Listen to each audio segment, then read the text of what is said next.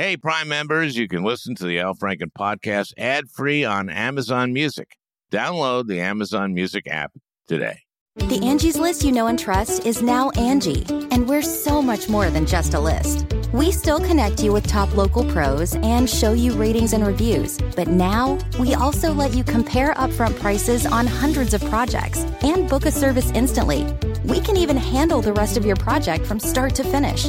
So remember, Angie's list is now Angie, and we're here to get your job done right. Get started at Angie.com. That's A N G I, or download the app today.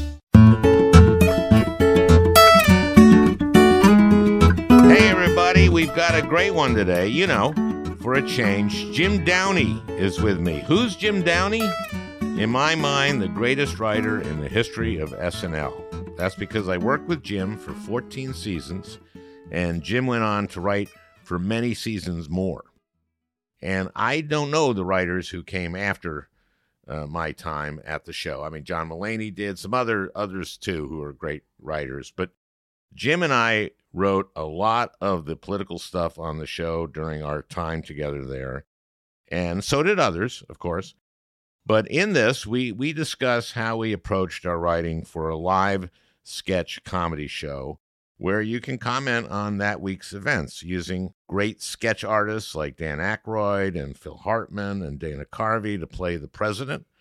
Or if on a Thursday, uh, Surgeon General Joycelyn Elders said we should teach masturbation in our schools, you could have Ellen Cleghorne speak directly to camera to comment on that. That's what you can do with a live sketch show.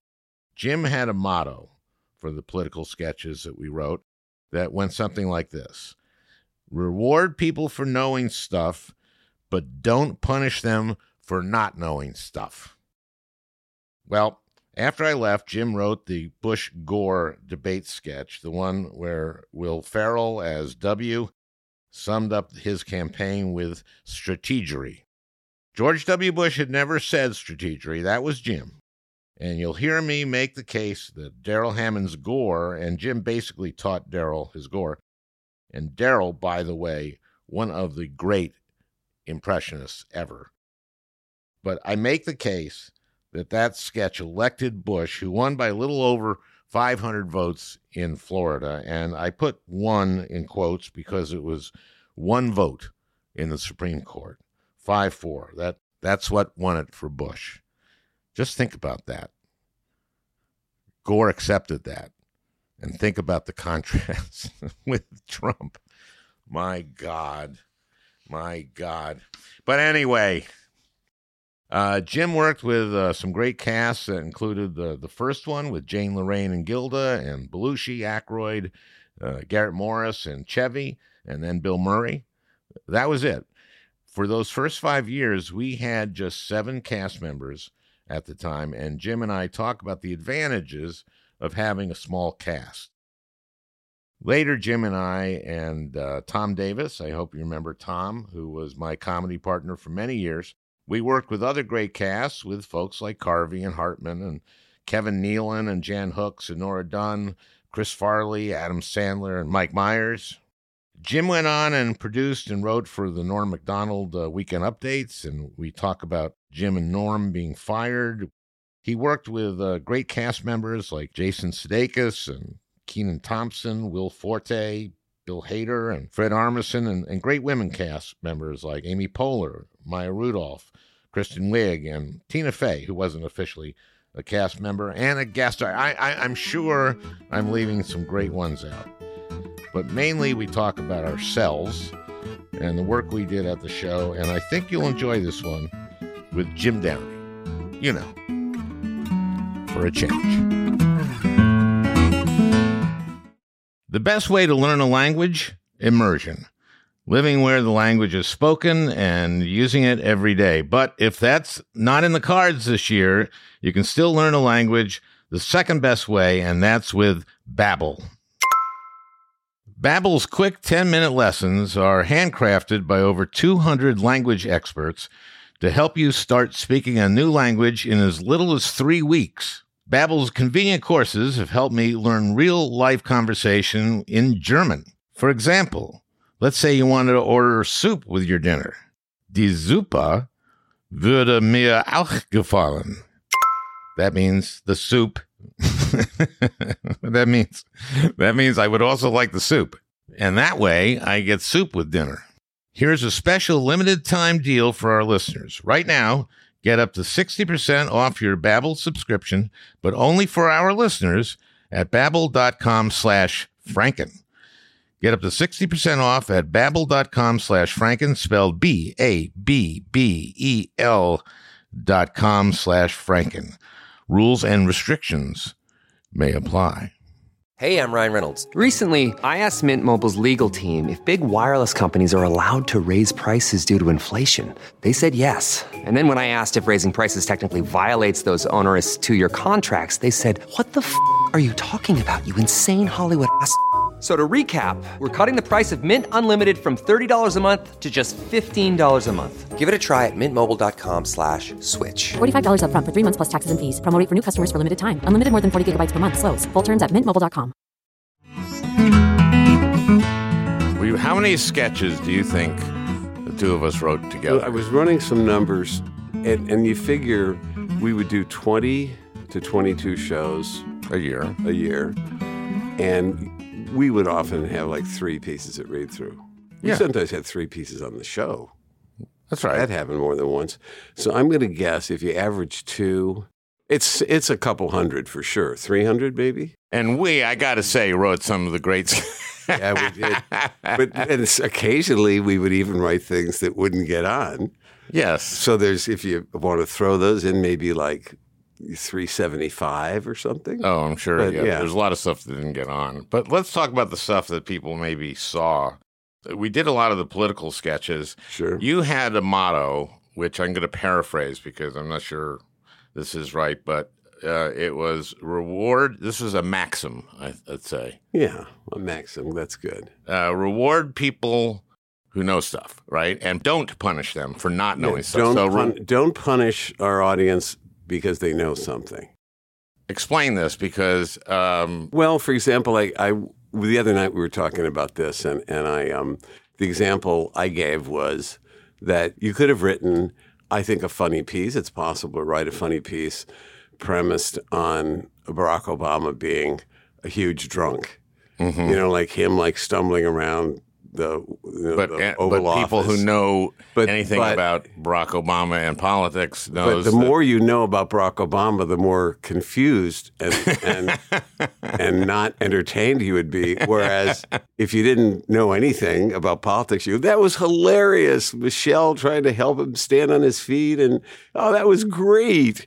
And then, but it was the it would be the poor people who actually knew things who were in torment. Because well because he was sort of he was the coolest guy. he was also ever just president. that no, that that's not a problem he had. Yeah, you could do an impression of him, hmm although he was a little tough in the sense that he had that rich baritone voice. And, and Well, you can do that. well, yeah, yes, but There but were I some mean, very good there's some- impressions. Here, there's a difference between impressions of uh, celebrities and, and politicians and uh, embodying them, like Aykroyd would uh, embody whoever Absolutely. he did. That and ba- Aykroyd, one of the great cast members. Absolutely. I mean, there's no no better cast member ever. He's you know he's also because it was so early on. I mean, all the cast were very different. You know, Billy was a different kind of cast member, but Danny, in terms of the precision and the the the range. By the way, he could also do dead on sound alike impressions, but then But there are some impressionists who can do unbelievably great impressions, but aren't sketch players. Jim in the Jim same- Morris, the the political impressions he would do. right? Yeah, Yeah, well, Danny, um, a he created characters which were original. E. Buzz Miller. where- yeah, and sold, uh, a bag of glass. Great impressions. no, he was. Remember, uh, uh, Jane Curtin would interview him, and he had uh, dangerous toys. That's right. I worked on those. You guys, you and Tom did the E. Buzz Miller's art classics. Uh, We occasionally would go do E. Buzz Miller. Okay, now do Irwin Mainway. That's right. It was the same character. I, I get them confused because I think Irwin Mainway did Bag of Glass. It was sa- selling dangerous toys. Yes, that was uh, Irwin kids, and like, then pla- like a big like plastic bag for kids. And I remember one of my earliest jokes that I was very proud of was it was unsafe Halloween costumes, and it was Johnny Invisible Pedestrian, and it was a little black suit with black ski mask and black gloves. well, yeah, let's recall our best jokes. Oh, we'll be here all day. It'll be a five part. Um, I remember in E. Buzz Miller's art classics, which is one of my all time favorite pieces. I didn't work on the piece; you guys did, wrote it, but Me and Tom. But, yeah, you and Tom. But he has a, a Titian painting there, and it's like, uh, and the artist's name, honest to God, Titian. Yes. Believe it or not, I'm very proud of that joke. That's a great. Joke. I'm sure it was Tom, so I think it was Tom. But and I remember the theme It's Tom music, Davis, The who theme I- music my- was from a porno film, right? Wasn't it? yeah. and uh, his sidekick was was Laraine. Christy Christina. yes, who was a stripper. Yeah. I saw Laraine just uh, a few months back. Yeah, in L.A. I keep I keep uh, touch with uh, Laraine. Uh, so I think you uh, elected. I've told you this. I think you elected George W. Bush. Oh yeah. Well, Okay, here's my theory on this. Uh, you wrote the debate sketch between Will Ferrell as, As Bush, Bush. and Darrell as Al Gore. in it. This this is where strategery comes from. I think That's people right. think that strategery was actually That he said it. That Bush actually said it, but no, it comes from that sketch. right, and it was sum up. I guess your campaign or Uh, um, what was the Some could you in a could you, each of the candidates in a single word sum up the best um, you know argument for your election, and and Bush is strategery, and then of course says lockbox. But um, Okay, now the reason that I say this is everyone knew that Bush had was, was challenged a little bit in language, right? yeah, My my theory on this was that everybody knew sort of the caricature, and no one really saw sort of Gore's foibles. Well, well, Gore was also a more distinctive character. I mean, there was at least a tendency. Bush had already been portrayed on the show Mm-hmm. by Will. I didn't write those pieces, but in in the, a couple of years preceding, and it did sort of fall into a, you know, dumb kind of put up by Texas Right. businessmen as their, you know, not a. Whereas Gore had a little more intellectual heft and depth behind him. But Gore was also a much more interesting.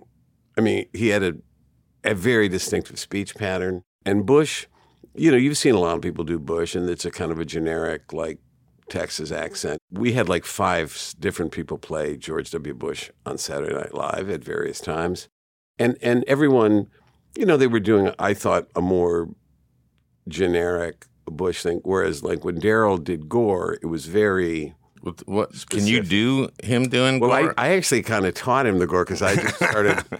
I, it's, it's been so many years, been 23. Well, this is so interesting to me because you you think Gore would have been easier, not easier, but more interesting. more interesting to, To me. caricatures. There were other reasons why it would have been better if he had won. well, there is, that's one- why I blame the war in Iraq That's on you. not fair. But, but okay, but Gore. That was a Gore bad idea. That thing where he talked like that. He had um, my plan, Jim, is different. In my plan, um, it it it was kind of breathy. Anyway, so I remembered working with Darrell Darrell Hammond. yes. I should yeah I shouldn't do shorthand here. He um, Darrell was a genius impressionist, but he tended to work from the I don't know how I want to describe from maybe the inside out, like with little tiny observations mm-hmm. that he would like pile on one on the other and assemble it. It's like a quantulist painter, you know, just whereas I'm like a a big stroke kind of cartoon broad stroke kind of person. So I was working from the outside in and he was working from the inside out to sort of And the know, result was The result that- was I thought a really good Gore impression. And that was one of the reasons that people were su- more surprised at the Gore than they were at the Bush. Yeah, and it was it made it made fun of him sighing in the debate, right? Yeah, And but, being but also also is that a the little right word? yes, a little supercilious, a little know-it-all-ish. I remember there was one joke where they put up on the screen a quote from Bush that was so syntactically mangled and everything that even Bush didn't know what it meant. so they they they have the quote, and Chris Parnell is playing Jim Lehrer, and he reads the quote, and and the joke was he you read this garbled thing, and he goes, "What did you mean by that?" and then Bush is kind of perplexed, and could it be? Education, and then and then Gore like steps in and, and explains what Bush was trying to say, and, and Bush goes, "Bingo, that was it. That was it. That's exactly he, that. That's right." And there were there was you know some some other little things that he liked to do, but like I say, I and I think you and I both, when we were writing together, we our prime directive was to be funny. Within that, not to be stupid, right? Yep. Be funny to not confuse or or unduly trouble the smarter audience by saying things that made no sense Yeah. or weren't true. Yes. But but on the other hand, you know, bring along people who weren't particularly interested in politics, right? Because you knew whenever whenever a political sketch came on, there was a chunk of the audience that was like, okay, not for me. It was the most narrow casty stuff we did on the show. Well, I disagree. I think it was something that people really looked for because the thing about a live sketch show, and Saturday Night Live is basically the is the only live Yeah. sketch show, is that you're the only people who can res- respond to what happened that week and comment on it or make it funny, which is, as you say, the prime directive. But make it funny in a way that what we prided ourselves was that we rewarded people who knew stuff and Yeah, didn't punish people who didn't. maybe didn't didn't punish them. we weren't trying to please them. We were we were just we're trying to make them laugh. Well, like That you, you, we're trying to you do. pleased the Wall Street Journal editorial board. Oh, did, uh, we were talking about this, and, and you said you did a piece with who was playing Timothy Geithner. Will Forte, and this was probably well, it would have been after to be- Obama was elected, so it had to be. I'm going to say tw- 2009. Or Okay, now Tim Geithner was the Treasury sec- Secretary. Treasury Secretary, and you wrote a piece that rewarded. the Wall Street Journal wrote an editorial about it. It was no one remembers this sketch, but I no one could. You possibly- told me I, that I wrote it and I barely remember it. The basic joke was it was um, it was him proposing his plans for addressing the systemic banking crisis and and the okay. joke. first of all, joke- that okay. that's the joke was basically like um, we're going to set aside a fund of you know something a fund of fifty million dollars that that'll be raised. And he was explaining how they would you know offsets and how they would you know make room for that amount. And, and we will give that to the person who can come up with a plan to solve the systemic. But along the way, he was explaining the nature of it and, and about how the markets are tightening up. But anyway, you know, there was no money to lend because uh, we, we were trying to control inflation and tighten the money supply, and therefore you couldn't you couldn't start. okay. know. This is a anyway, sketch, So the Wall Street Journal comedy sketch. Wall Street Journal wrote a little blurb about it, saying the sketch was not particularly funny, but it was remarkably accurate about about in its description of the um, uh, of the crisis and its causes. so I I kind of I have that somewhere in my little scrapbook. Only you would get a, rev- a review. I mean, they didn't. They didn't, weren't singling you out, but Oh, By the way, I did want to mention one thing about strategery. yes, because you rem- made me remember this. It's true that, like, at one point, even George W. Bush thought he'd said it, and then it Okay. came it became like a popular thing. I understand in Washington, and the Bush White House started calling their briefing or their meeting strategery sessions Sure. and so on. And then there was point we got uh, uh, the show got contacted was contacted by the Oxford English Dictionary. They were considering putting it in their because they have a thing where they add new like selfie stick Sure. or something, you know. Oh, yeah. But I don't think they ever. It didn't make the cut. it was, but it was like, Oh, oh, man, almost made the OED. Uh, well, speaking of doing stuff that week, I mean, in other words, uh, Oh, so again, may I? But this is an Yes. interruption. This is an amplification. But you, you, you were saying no, but you were saying that uh, it's so true that so many of the things about Saturday Night Live make it more difficult. You know, everything's harder. I mean, we we do it live, so there's a lot of mistakes. We you know miss camera shots, blown lines, things like that. Um, we don't have the time for rehearsal, you know, et cetera, et cetera. But one of the few advantages we have is that we can something can happen Friday night, and we can address it on Saturday. yeah, like It's uh, one of the very few like advantages. Elders, Joycelyn Elders can say that we should teach masturbation. I didn't remember was that a Friday night thing? That was uh, a Thurs Thursday or Friday thing, and so Ellen Cleghorne played her, and Right. and uh, so you know you go like, how can you not do a cold opening with Joycelyn Elders? If you're not taking advantage of the you know your ability to do that week kind of topicality, it's like Why do you exist? well, it's like having a first baseman who's a terrible hitter. you know what I mean? It's just Yeah. like what's okay, what's the point with that? I remember having discussions where we'd be writing something like on a Friday night, hmm and we would actually, well, will people know it by tomorrow? We were almost worried about Yeah, I mean, Friday night wasn't necessarily the best. You're probably better off with like Wednesday, well, Thursday. uh, let's talk about. Friday night, and let's talk about Dana Carvey Yeah. and the crutch he was for us, which is his bush.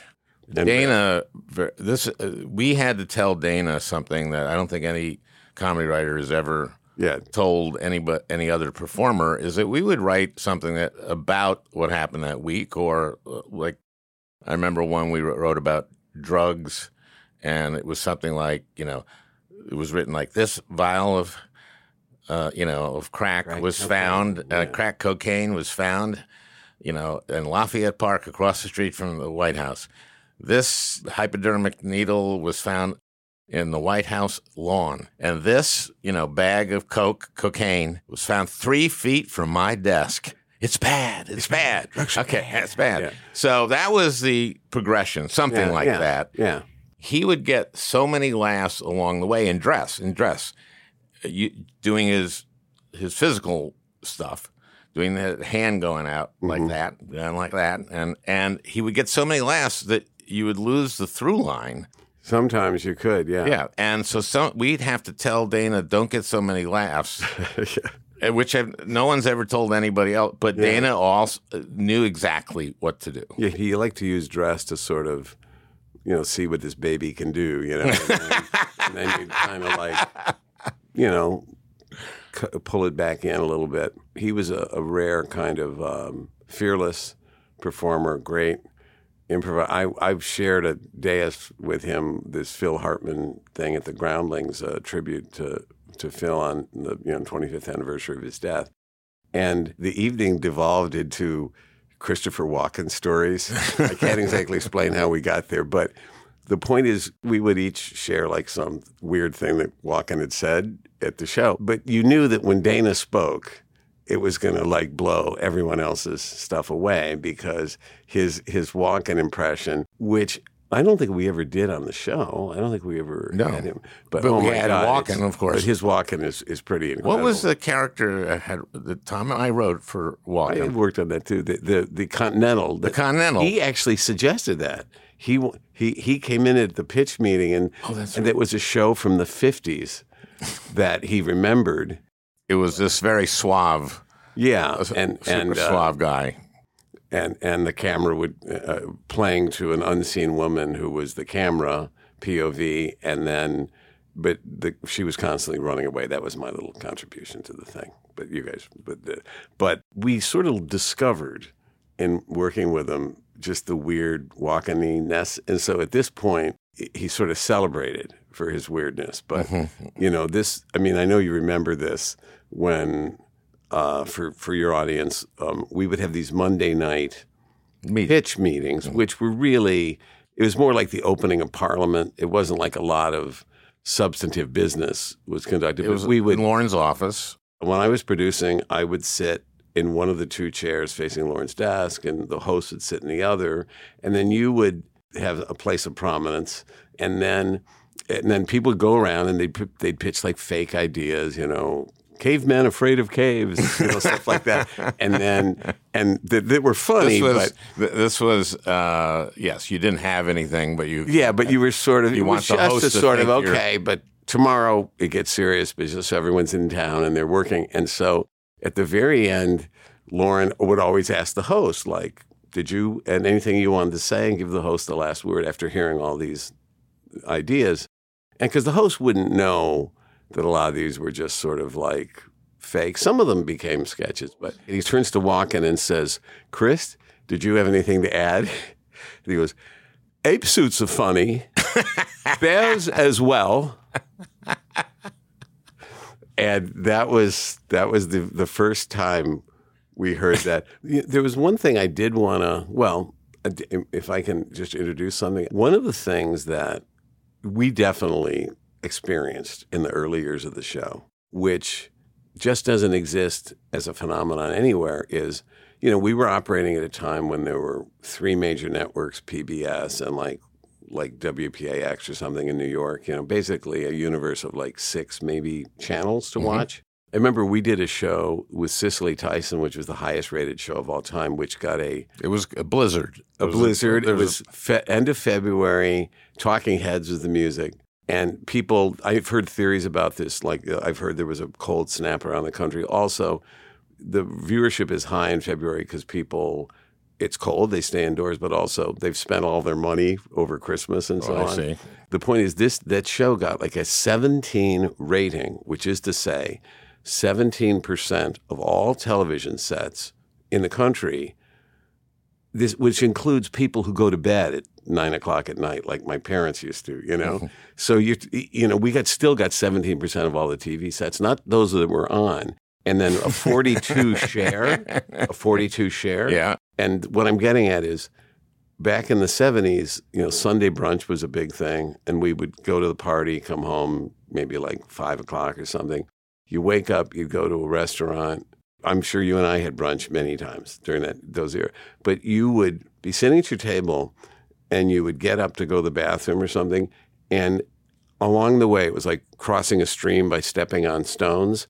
You would hear people reciting sketches from the night before, Mhm. and you could actually, you'd hear different versions of the same sketch or different sketches from the same show or but you'd walk by and you'd know exactly what they were talking about and it would be someone explaining the thing and it was a real For you young Eddie- people, this is uh, the phenomenon. universe that uh, that it was. Now, right now, I'm that sure doesn't that simply doesn't exist anymore there's no it's so atomized the whole TV landscape and viewership you know but I'm sure that people go to YouTube and but not at the same time is Yeah. the thing. You know, there's no, there's not that moment of, you know, there weren't even really VCRs much. Talk about the uh, advantage of having a small cast. The first, we had Jane Laraine and Gilda, uh, Belushi, Aykroyd, Garrett Morris, and Chevy, and then Chevy left after, Billy and, the, and- and then Billy Murray Billy came, and I arrived at the same time, and and you guys uh, shared an office. shared an office. Yes. Yeah. Talk about the advantage of that. Well, the show was 90 minutes then. It's 90 minutes now. I, I'm sure it's a, roughly the same amount of commercial time. They maybe allow a little more commercial time. I don't know. But the studio was the same, literally the same studio. So you had the same space to work in, but then with a much smaller cast and also much smaller writing staff. Not only could everyone appear several times a night, they had to Right. and so you you had you had people like someone like Aykroyd who was like we worked him like a rented mule. You know, he would be in like five or six things. But people who would would come to the show, we'd give tickets to, and I'm sure you heard the same thing.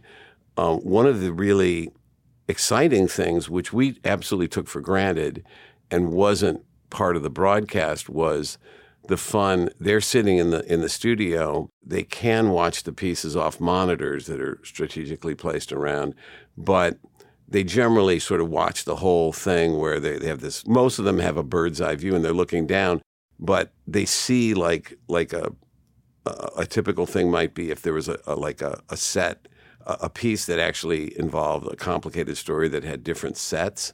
So you know, passage of time, and it, you, you might see like Bill Murray walk out of a room like very casually and and you know with nice cool attitude and then the moment he's off camera he's swarmed by two uh, wardrobe changers. And as he's running through the studio to get to the other set they're taking his jacket off putting on a different jacket maybe smudging up his face like if like it was an explosion or something let's say.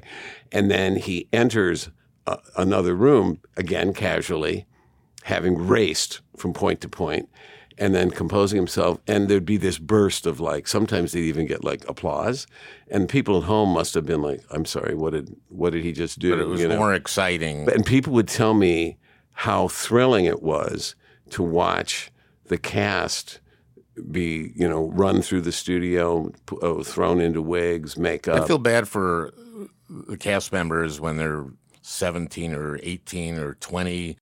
That that is a problem and they only appear like once or twice a night Or not, or not at all. sometimes not all yeah Yeah, because of the featured players. And I mean, that's okay if you're a featured player, I guess. But like during those first years, uh, the waiter, if there was a waiter in a scene, it was played by a writer. Yeah, we we often. Uh, I mean, you were a performer with, with- you know, and I, I had never had any performing ambitions, but but even I would, you know, asking questions in a press, I would be like, you know, a reporter in a press conference asking a question, you know. Yeah.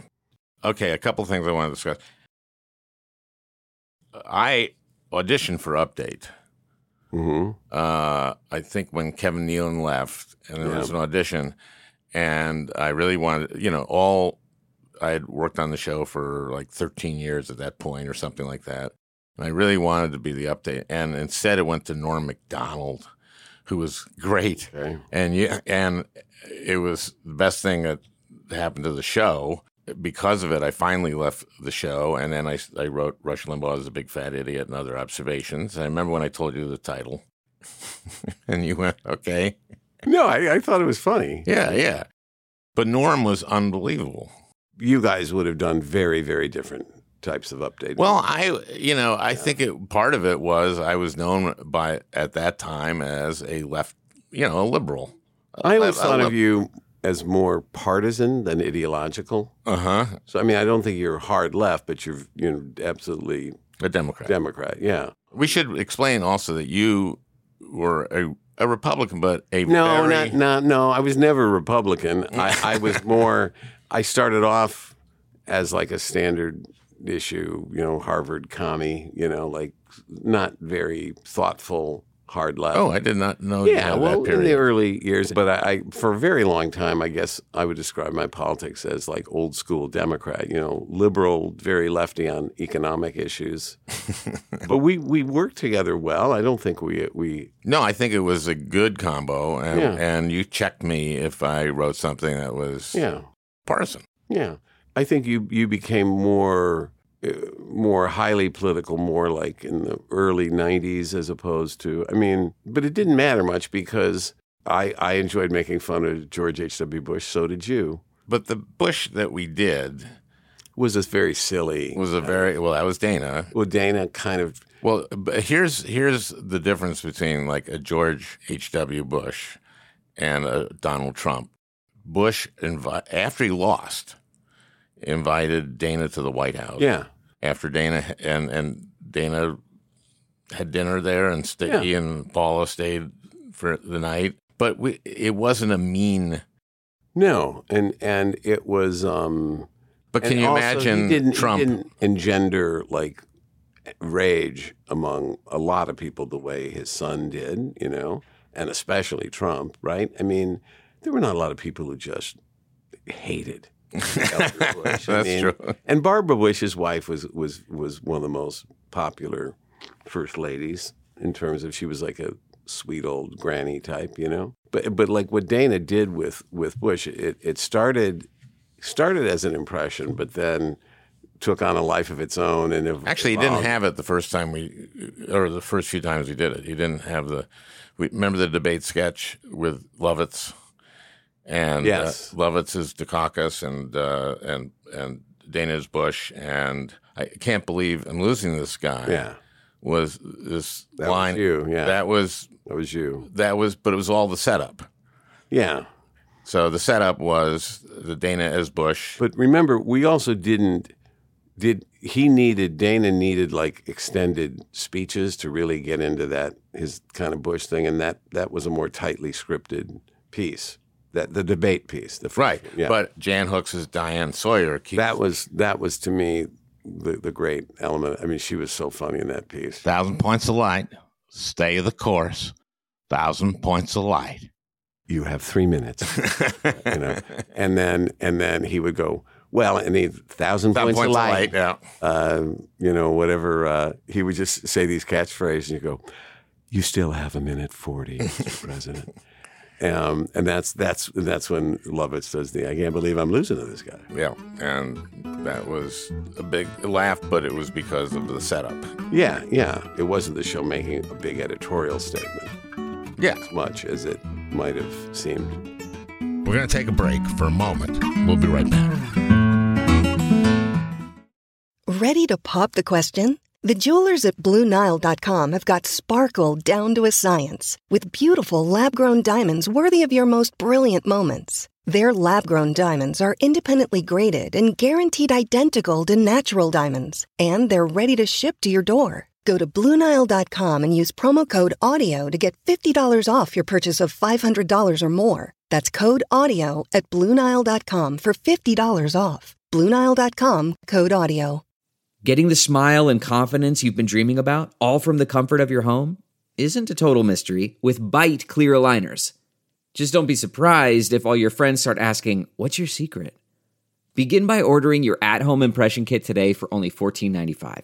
Byte Clear Aligners are doctor directed and delivered to your door. Treatment costs thousands less than braces, plus, they offer flexible financing, accept eligible insurance, and you can pay with your HSA FSA. Get 80% off your impression kit when you use code WONDERY at Byte.com. That's B-Y-T-E dot com. Start your confidence journey today with Byte. Let, let's uh, talk about some of the. Uh, Jack Handey, who's a great writer, Yeah, he's brilliant, brilliant Un- man. Unfrozen Caveman Lawyer. What are some of uh, Uh, well, Unfrozen Caveman Lawyers, uh, well, just his deep thoughts stuff. You know, he, he and I have what we have good reason to believe may be the world's longest running practical joke. I think I've told you about this, but since like 1986 or 85, whenever we contact each other, uh, we get on the phone uh, calling as an attorney, suing each other. So when he answers the phone, and now he will just answer as an attorney.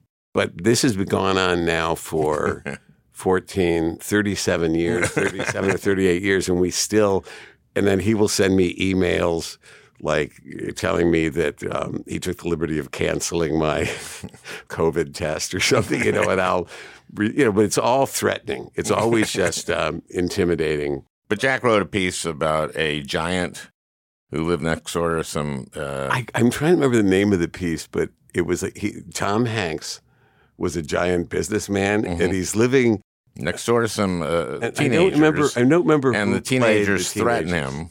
The he calls to complain about the noise from their party, Uh-huh. and then they they threaten him. it's just.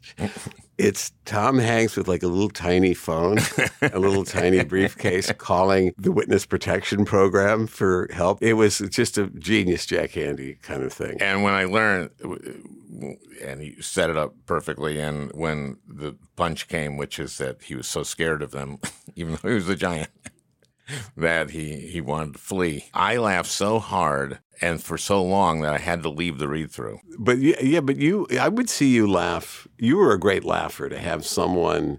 Laughter I'm- is the I- oxygen of comedy. No, we did have there. Were I've seen it. You've seen it. Sometimes there'd be like political laughter or non-laughter Mm-hmm. at read-throughs where like people would aggressively want to support a piece by Mm-hmm. laughing really hard and then sometimes you just see people scowling if they disapproved of the comedy or something Yeah, this You is not never- about politics. I know, no, uh, po- I, I, politics, I politics. mean, it was about. I, yeah, I don't. I mean, office politics, not Yeah, not. yeah, yeah. But but you were um, you were always a great laugher because you had a very loud laugh, that kind of Minnesota foghorn kind of thing that cuts tends to. No, it's you know, it's not Okay. criticism. I, the reason I brought that up is because my laugh is sort of quieter, and I don't. So in other words, I I don't help my fellow writers as much when I laugh at their stuff. I mean, because I'm very likely to just sort of smile to myself and it makes no sound. So if you're sitting behind me, you could think, well, I could be hating it, or but but anyway, it was Kevin Nealon wrote this piece where he's a businessman who's been kidnapped by Phil Hartman, who's this ex-con named Mace, Mace. who's like wearing a wife beater T-shirt and he's got the tattoos and everything. He's Uh, kidnapped audience, Kevin. Kidnapped Kevin. I mean- has him tied up to a chair, and it's in like some seedy, like uh, motel or something. And for for listeners who may remember the piece, it's Phil has his It, it, the voice is like, "Listen, if you're real smart, you're gonna get that ransom. You hear me? Because I'm a bad, bad mother. I'm a bad, bad apple, and I'm rotten to the core. You see this gun? It shoots bullets. Bang, bang." and, and so Kevin's like, "Absolutely, I'm to do whatever you say, sir. I, I promise I'll do whatever you. You're damn right. You're to do what I say." and so the whole the whole joke of the piece is Kevin keeps escaping, but Phil keeps Phil forgiving him. keeps leaving the room, and Kevin keeps. instantly escapes. and he goes, What did I just get to telling you? What did I just say? This is a gun. Don't you see what this is? It's a big bad gun. This is a cat. You put a big hole right through the head. You're absolutely right, sir. You're absolutely right. I, it was stupid what I did. I will not be repeated. I promise you. It better not be. It better not be. And then Phil would leave the, and Kevin would instantly try to escape. and then the whole cycle would repeat itself. Anyway, Phil happened to be sitting next to me. The the Lorne would sit at the had the whole end of the table, and then the host would sit to one side of Lorne. I would sit And that's because you're the producer at this Uh, yeah. point.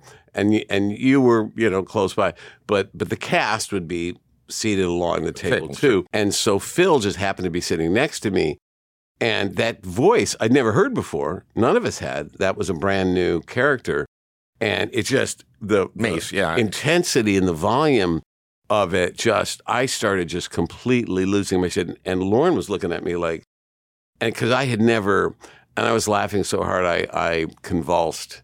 But I, I just I remember that because I don't think I ever had quite that response to anything. Did you have to leave the room? I had to leave the room. I didn't I didn't leave the room because it was probably too hard to get out. Remember those read throughs. They got bigger the and staff bigger. got mushroomed and mushroomed. It became incredible. Did we ever have a read through in Lorne's office? No. Yes, we did. We did. There was they were working when I in the early years of the show. Which is not go- very big, uh, that office. No. But we, we used to go down to the room above the studio, which is now they've redesigned it. So it had a window onto the studio, but it was otherwise windowless. And there was a table there, it was very quiet. But as I remember, we were able to comfortably fit all the writers, all the performers, and, and such crew members as needed to be there.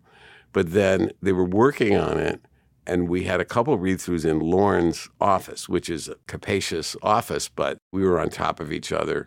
Now it's it's the last time I attended a read through because when I returned to the show, it's a long story, but I left the show really the same time you did in the sense of going to read throughs, that kind of thing, in '95, and I I went back to a read through in 2008. I had been writing, but I was writing from home, and anyway, and I, I was it was so crowded there had to be 90, 100 people in a room that I'm sure the fire marshal would have said no more than 40, you know.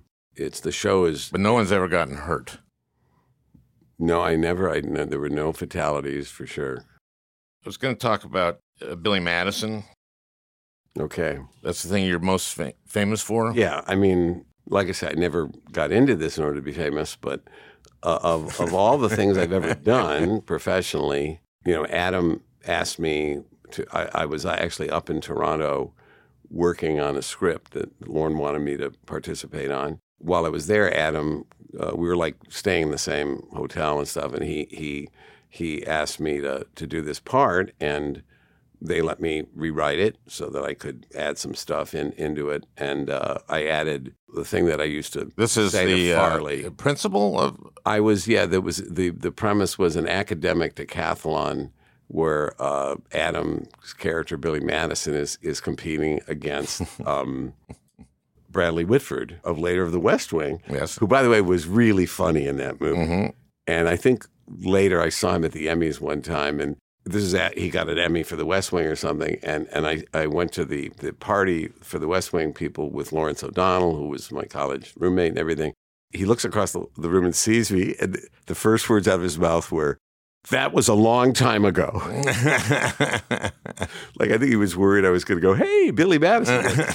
anyway, so I'm the I'm the principal, and I and and and and Adam's given a um, discuss something about the Industrial Revolution, and then and they do it with a dissolve. So he starts on this crazy thing where he's talking about a children's book or something, and then I just you know give this uh, the thing about it's become a meme where I just go, um, Mr. Madison, what you've just said is one of the most insanely idiotic things I've ever heard. At no point in your rambling, incoherent uh, commentary were you even close to anything that could be considered a, a rational thought.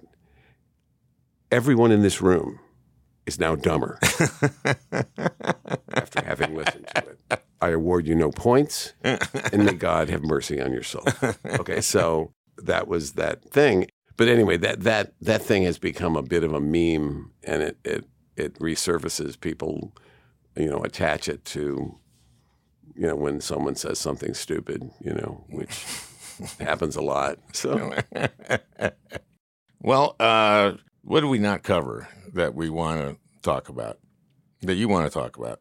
I Want to talk about like uh, Change Bank or Well, that that was Change Bank was a, an ad that I did that I had actually written for Kevin Nealon, and um, because he seemed tell people, remind people what Change well, Bank is. Change Bank. There, there was this type of ad that was very big in the '80s, where they started introducing I love that we're explaining. talking. I know talking heads. It So was like a 40 talking years ago. sort of like a real person, kind of explaining like whatever their their business is, what we do. and People, like, I um, think they still do these. now. Yeah, because they're cheap. They're cheap to do. And, and anyway, so the idea was um, a bank that that all it does is actually make change. so you bring in like a ten dollar bill, and we'll give you two fives or. And and Al, Al, I think will you've been one of the people who likes to point this out to me that one of my favorite tropes of comedy or crutches or whatever um, is that I, I I like the comedy of laboriously, painstakingly, at great length explaining something to someone that doesn't need any explanation that they already get. This thing was a guy explaining. I mean, you could say like all the bank does is make change, but it's it's this sort of overexcited guy, or well, too excited for the material, going like, um, uh, at, at fir- First Citywide Change Bank, uh, you can uh, if you have a ten dollar bill, we can give you two fives, we can give you uh, ten singles, we can give you uh, twenty five quarters and, and five singles. We can give you, and, and he's just going through, and you're way ahead of him. Is the point? Yes. And then, but he just, oh, we give you five twos you know, and and and so it's the excited guy. So when the- I the- wrote the- it for Kevin, Yeah. but but uh, when we were, I'm literally, you know, talking about rehearsing it. I found myself being unusually aggressive in terms of giving him notes, Mm-hmm. and Kevin very nicely said, like you know, Jimmy, you know, why don't you do this? I mean, no, I mean, he wasn't. It wasn't like okay, you do it. If you you know, it was it was a very sweet kind of look. I, I I'd happy to be in it. I can be one of the people giving testimonials, but why don't you do it? And I sort of said like, I forgot that there were testimonials of people. yeah, yeah, yeah. And and so I said like, yeah, that's yeah. I mean, because you know, I never like proposed myself to be in something. You were but not aggressive this, at all. This was something where it was sort of my lack of camera presence worked to my advantage. right. You You know, like a, a because I person. seemed like a guy who talks too fast. You seem like an employee at the Yeah, change. yeah, at- like a regular sort of mid-level kind of guy. And, And so what was, uh, the testimonies would be would be w- w- were our cast who performed very. They performed more. They were, had more of that presence, and it was like Nora had a thing where she goes like, um, "I was about to get on the New Jersey Turnpike, and I realized I." I didn't have any change at all. and then I noticed up ahead an exit with a sign for First Citywide Change Bank. Let me tell you, it's a pretty good feeling. You know, that kind of. So, and then it was just me explaining. We can, if you have a twenty, we can get, you know. And I'm doing more uh, combinations. So, that was like the, you know, sort of a. I've, I've done lots of pieces that you could sort of break down and go. It's another example of someone explaining something that doesn't really need to be explained. Well, that But, was you know. a, a perfect example of that. Um, so tell about Blurry. Because we Oh, wrote this oh, yes. piece. It was this was an early piece that you and I wrote, probably. I'm going to say 19. Yeah, it was 1977.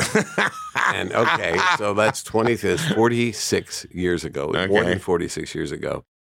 It was a piece where, as I remember, you think of cynical people like kind of worldly wise, kind of like seen it all, kind of as they tend to be intelligent. They, you know, mm-hmm. sophisticated. You know, kind of eye rolling, kind of oh really? Yeah, I'm, I've been there, not impressed, kind of thing. You know, but we like the notion of a really dumb person who is very. Very cynical, mm-hmm. like that combination of stupid and yet bitter, you know. and so we just started. I think it was your idea to, to to do the idea of a guy who he basically has never bothered to have his vision tested, but he's gone through life just uh, that all this stuff had a big buildup. He when he checked it out, it was like, I, you know, I um, so so so because everything's all blurry. And Right. so the, the the thing is, it was a very strange thing. It uh, It's a bus. Jill Clayburgh, the actress, the late Jill Clayburgh, Yep. was on a bus. It's like a cross country bus, and we we we naturally when we had the idea, we went right to John Belushi for the mm-hmm. casting, and so it begins with her saying to John Belushi, who's sitting, she's on the window, he's on the aisle seat, and she says to Belushi. Uh, you know what? I was going to go doze off because it's it's I'm really sleepy. If you want to switch seats, you can have the window. It's like, why bother? There's nothing to see out there. She goes, Oh no, we'll be crossing the Continental Divide at dawn. It's like, I've seen it, just a blurry, shiny, celestial object, you know, rising over fuzzily outlined so that it gets into, and she doesn't quite follow the first. And, and he said, It seems to me there's, seems like my whole life I've just been let down, disappointed by all this stuff that's supposed to be so great.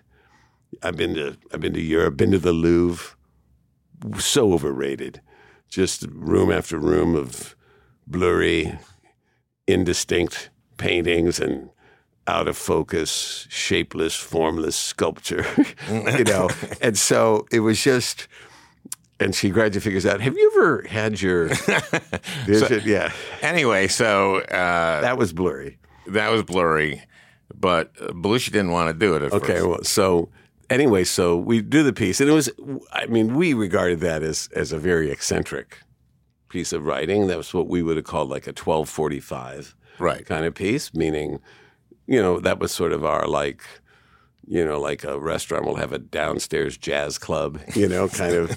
that was our that after twelve thirty. That last two sketches were where we would try more experimental stuff. Anyway, so that's what we sort of thought as you know, and then Lorne, it's picked for the show. And you and I had different offices, but I, maybe they were trying to get both of us, but they found me. So Lorne, I get a call from Lorne's assistant, like, um, uh, "Can you come talk to Lorne now? He needs to talk to you." And so I come in to Lorne's office. It was like after read through, it was like seven o'clock at night or something, and Belushi's sitting there across from Lorne, and Lorne says, "Jim, uh, John doesn't understand the piece." so I go like, "Really?" You know? And he goes, "Yeah." And what's funny about it? He was kind of like a little like hostile. Sure. And so I go like, I go, "Well, okay, it's just." You're just a, a dumb guy who you desperately need glasses. You have really like like you need like Coke bottle glasses. I mean, you you know you you you you just have terrible eyes, and instead of addressing the problem, you've just allowed yourself to become bitter about about everything. And Which so, is a very deep yeah. uh, kind of It's a great understanding yeah. of of human nature. yeah. So goes, I don't I don't get it. This had that get it. dimension of yes. And he, and he, so he's kind of like, and I go, well, okay. And uh, and Laura goes, well, well uh, all right, well, okay. And so I go back to my office, which you share and, with and, Bill. and- which I share with Bill Murray. And so Billy had said, I should have mentioned this. Billy had said after read through, God, that piece was funny. God, I love that piece. That's so great. And I'm going, oh well. Thank you, and I, in, in a way, I felt sort of like you know because we'd written it for Belushi, and I, and I go like, yeah, well, I mean, um, well, thank you, that's really great, and and, and so I you go meet they- Belu- and so then, and then, so then, Billy, s- I said, like, he said, what was that about? And I go, like, um, oh, John doesn't want to do the piece. I'll do it. I'll do it. I'll totally do it. Let, I can do that. Let me, I can do that. I know how to do that. Let me do that. I know exactly how to play it. Let me do that. And I go, really? That's great. So I, I, I, I go to back to Lorne's office and I go, um, hey, Lorne, I, I just talked to Billy. And Billy, you know, has, he doesn't have so much to do in the show that he can't, and he wants to do it. He's totally, he's eager to do it. So if John doesn't want to do it, you know, that's fine. And he goes, really? Okay, great, great. So, so I go back to the office and I tell Billy, hey, that's great. Cool. and Billy's all excited. And then two minutes later, exactly the amount of time it took Lorne to con- to call Belushi and say, "Don't worry, John, we're giving it to Billy." Lorne calls it. It's Lorne's always say, "No, John will do the piece now." and it was clearly he heard Billy. It's an actor thing. You know, he heard Billy was doing, it, and then he wanted to do it. and it's a brilliant piece, if I say so I know. myself. I know that John Mulaney is a big fan of the piece, so that's that's good for me. And Yeah, well, you, yeah. You uh, speaking of which, you worked with so many great people that I didn't get a chance to work with. That's right. Well, yeah. I, I mean, I I returned. I should explain. I did come back to the show. We both left the show in '95. You on your own. I was fired, and then you were fired because uh, the, yeah. I mean, it was a big house cleaning. It, was the was right all- thing to do. no, you were fired because of Ohlmeyer, right?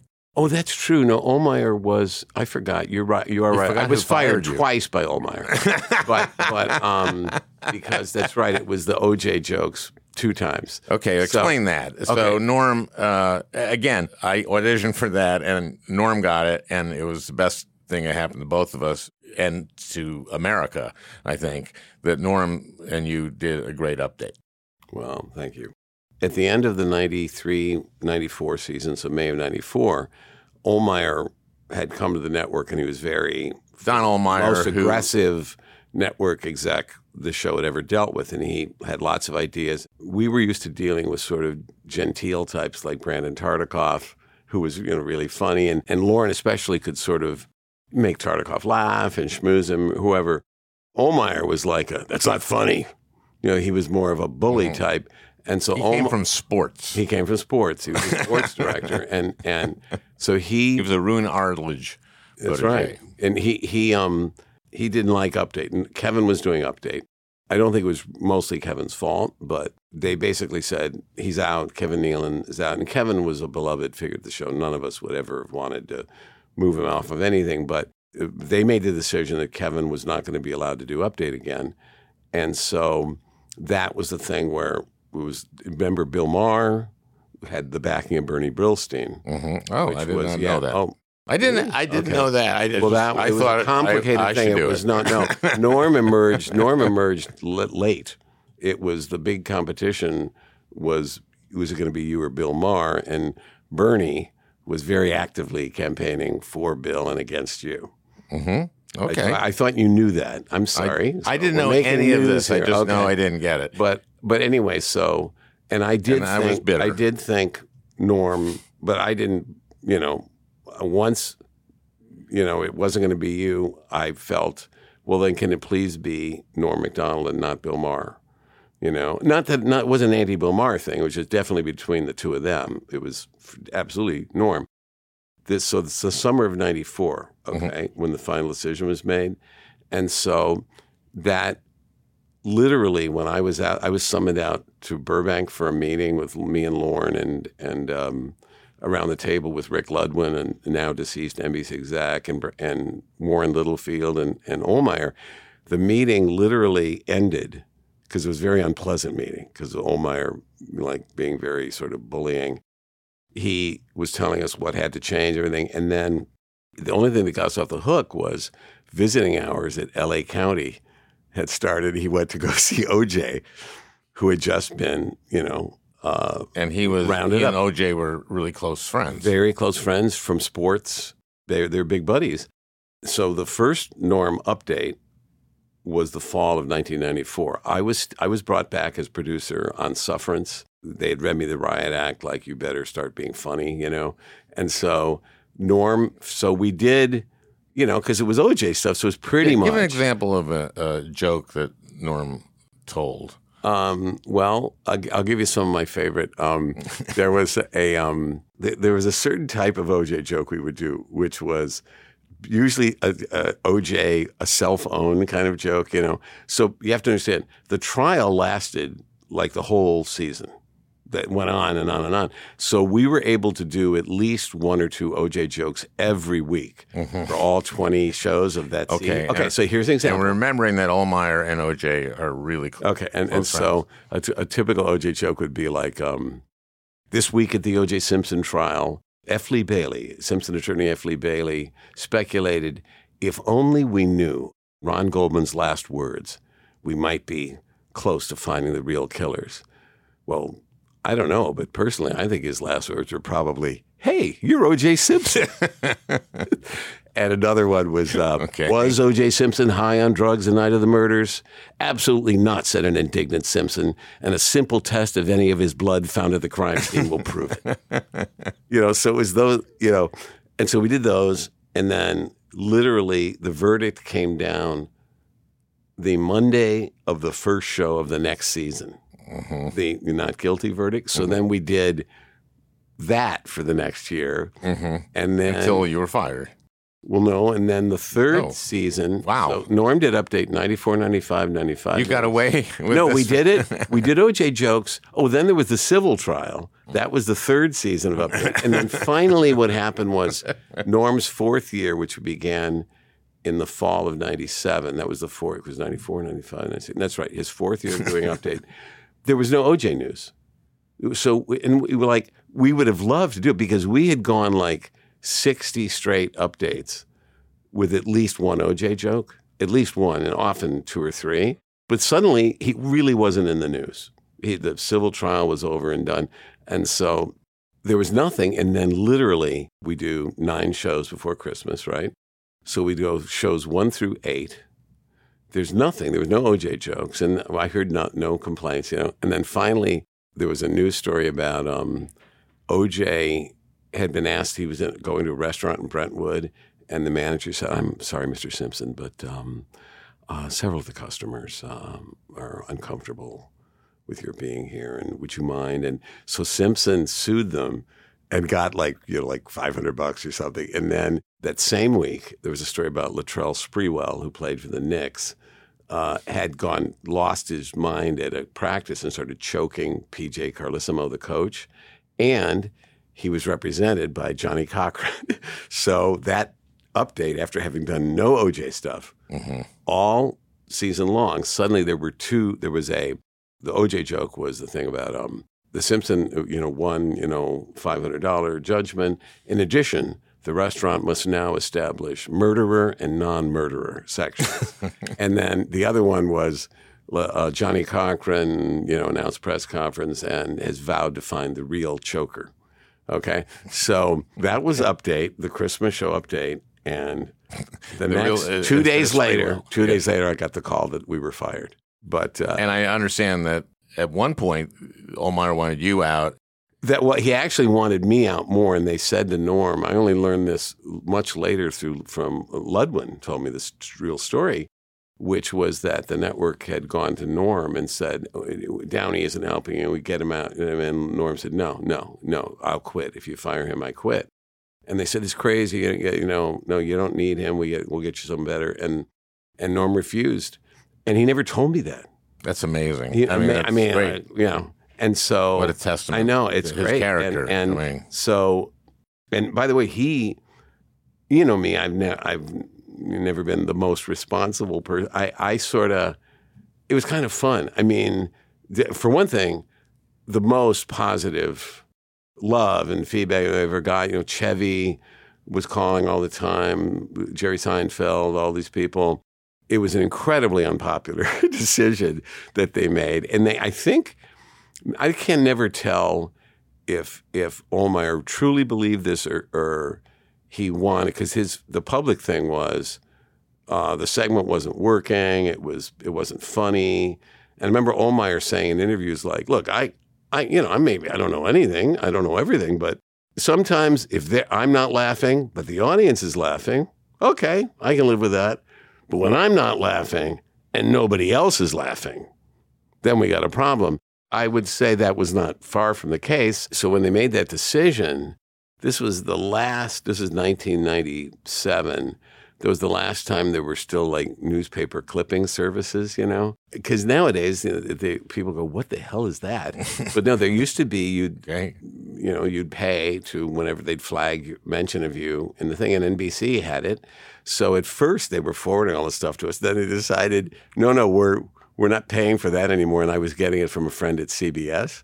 We had there was exactly one person in all of the entertainment world who thought who agreed with their decision. It was Marvin Kitman of uh, Newsday, uh, of Newsday, yeah. of Long Island. and and um, but um, which almost was perfect, you know. But no, no, that we um, it, it was great. I mean, we, the support was great. Norm, you know, it was personally mu- much hard. You know, I had saved money, and you know, and and Norm, uh, but they wanted him to come and just do sketches, and Norm didn't want to do that, so he quit.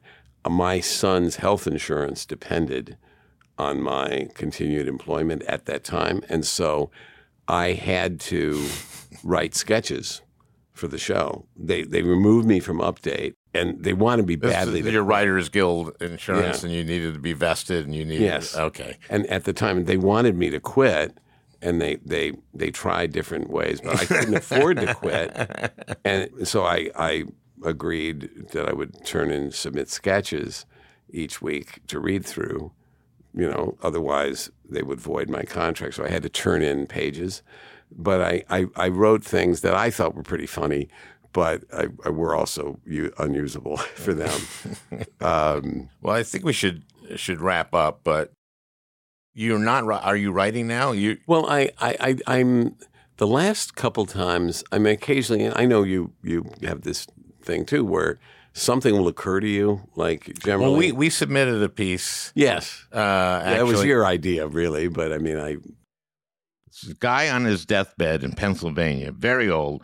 His family's gathered round, and he's obsessed that they, if he dies before the election day, that his family call in and say that his absentee ballot doesn't count. They tape now the read through. You know this? They they have a video camera, and boy, did it die really read through. They do. oh, I didn't, man. See, I used to when I returned to the show.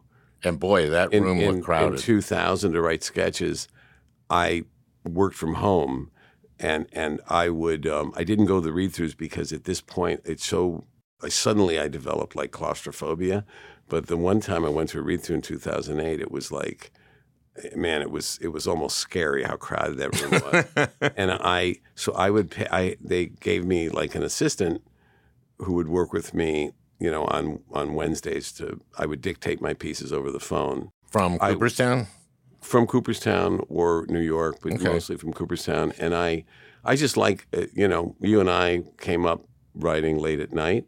We'd also write during the day too, but but when I came back to the show in the fall of 2000 as a staff writer again for the first time since my firing, I um I generally wrote early in the morning, like like like from eight until like 11, 12, and then I would call it in and dictate it like noonish, you know, and and uh, so I never I went from I well I still write in legal pads, you know, and then Yeah, we. then I was the first uh, writer the on the first. show to have a word processor. You were a pioneer in that, and I remember so many times sitting with you on a on a. Generally, it was scarier when it happened like Wednesday morning early. We were trying to get something in for read through, and because it used to be when we first wrote together, with if it was like say you, me, and Tom, either you or I would have the pad, and we would be we would you know talk the piece out, Having the pad means writing down what. writing yeah writing down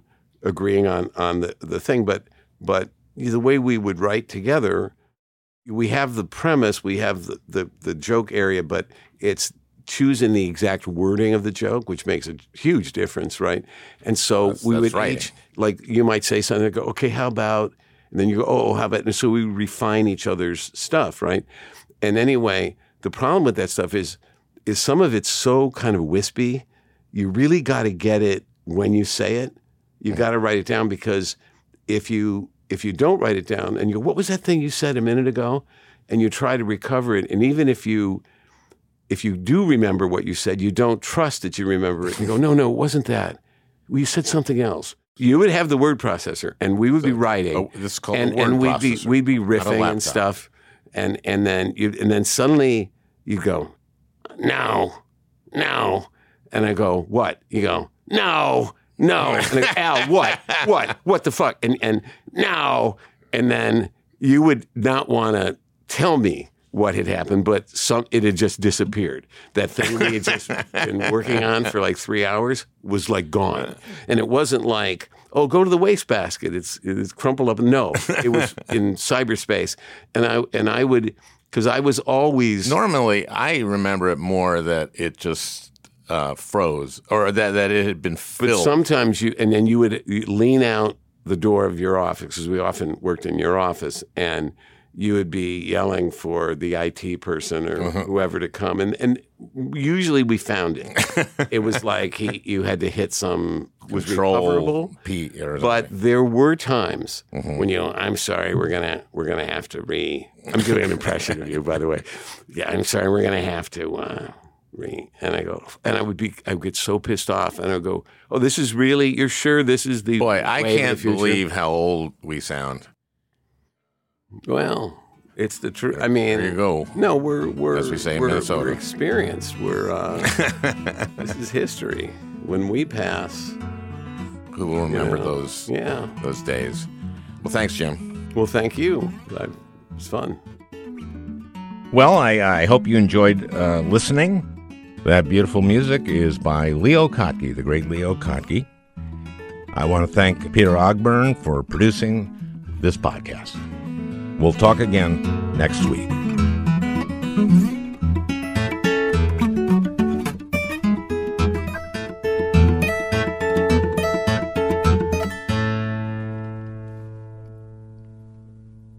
Hey, Prime members, you can listen to the Al Franken podcast ad free on Amazon Music. Download the Amazon Music app today. Or you can listen ad free with Wondery Plus in Apple Podcasts. Before you go, tell us about yourself by completing a short survey at wondery.com slash survey.